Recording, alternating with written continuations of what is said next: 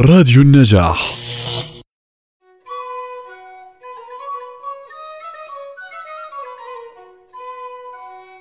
اليوم هو أول يوم بفصل الربيع.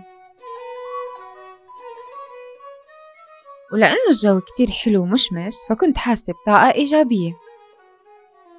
كنت عم فكر شو يلي ناقصني بحياتي لتصير أحسن. يمكن لازم أشتغل أكتر وأرفع راتبي. ما رح أحكي لكم إنه أول ما وصلت على هولندا أخذت راتب من الدولة وعشت ملكة. كان لازم أروح على دوامي بالجامعة بقلب الأسبوع وبعطلة نهاية الأسبوع كنت أروح أشتغل. غير هيك كان ما رح يكفيني راتب الطلابي يلي باخده من الدولة.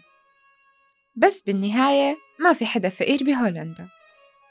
الكل عايش ونايم تحت سقف بيته. حتى الشحادة ببعض المدن ممنوعة وتعتبر جريمة. فبتلاقي يمكن شحاد أو اتنين بالمدينة وعلى الغالب بيكونوا حتى معروفين بالمدينة مين هن. بس ليش ما في طبقات فقير وغني بهولندا؟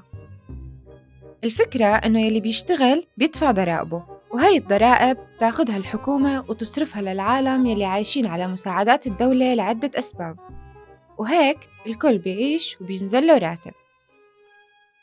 طيب سيبكم من هالكلام وتعالوا أعطيكم مثال. محمد راتبه الشهري 4000 يورو وحالته المادية منيحة وطبعا مجبور بالقانون يدفع 36% من راتبه لدائرة الضرائب. أما مها عاطلة عن العمل وعم تاخد راتب 1100 يورو مساعدة من الدولة لبين ما تلاقي شغل. فيكن تعتبروا إنه الدولة عطت مصاري محمد لمها عشان تعيش فيهن وهيك الغني بيضطر يعطي الفقير أو يلي أقل منه بالمستوى المعيشي وبصير في تكافؤ بين طبقات المجتمع. ومع هيك ارتفعت نسبة الفقر بهولندا بعد جائحة كورونا. ما رح أحكي لكم إنه الفقر بهولندا بيشبه الفقر بالبلاد العربية بس يعني الناس كانت مرتاحة أكتر قبل كورونا.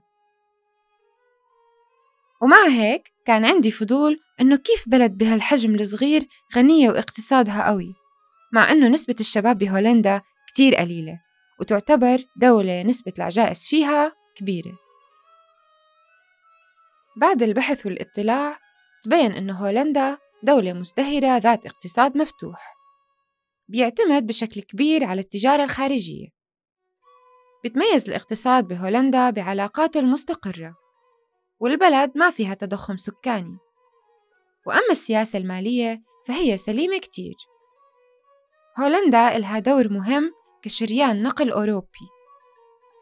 أشهر التجارات والصناعات الرئيسية فيها هي الأغذية وتكرير النفط وتصنيع الأجهزة الكهربائية. وعلى الرغم من أنه 4% فقط من السكان العاملين الهولنديين بيشتغلوا بالزراعة إلا أنه هذا القطاع بينتج كميات هائلة من المواد الغذائية وبيصدرها. فهولندا هي تاني أكبر مصدر للمنتجات الزراعية والبستانية. بعد الولايات المتحدة. تخيل أن الاقتصاد الهولندي بالمرتبة 15 من حيث أكبر اقتصاد في العالم. مع إنها كانت دائما بالمرتبة 10 كأكبر اقتصاد بالعالم. بس تم تجاوزها من قبل الاقتصادات سريعة النمو مثل المكسيك وكوريا الجنوبية. وطبعا من وقت ما إجيت وأنا أحاول أحفظ أشكال العملة النقدية يلي هي اليورو. وقلت الحمد لله يلي ما إجيت على وقت العملة القديمة لأنه كانت أصعب. هولندا مو من زمان استبدلت عملتها الخولدن باليورو. بال 2002 استبدلوا الخولدن يلي بيستخدموه من القرن السبعة عشر باليورو. وطبعا الكل بيعرف قوة اليورو بالسوق. وأنا بشكل عام بكره أروح أتسوق للبيت لأنه بتفوت على المحل بدك تشتري شغلة بيورو تطلع من المحل شاري بخمسين يورو. شلون وكيف ما بتعرف. أسعار الأكل والخضرة ما لها رخيصة صراحة بس بنفس الوقت الرواتب عالية نسبياً. فإذا اقتصدت شوي بتقدر تشتري كل يلي نفسك فيه. يعني في تكافؤ بين الأسعار والرواتب وهيك منكون خلصنا حلقتنا لليوم يلي حكينا فيها عن الاقتصاد بهولندا.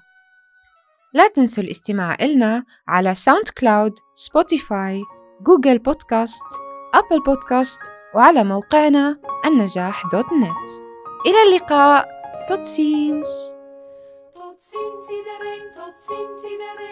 Fijn dat je er was. Tot ziens iedereen, tot ziens iedereen.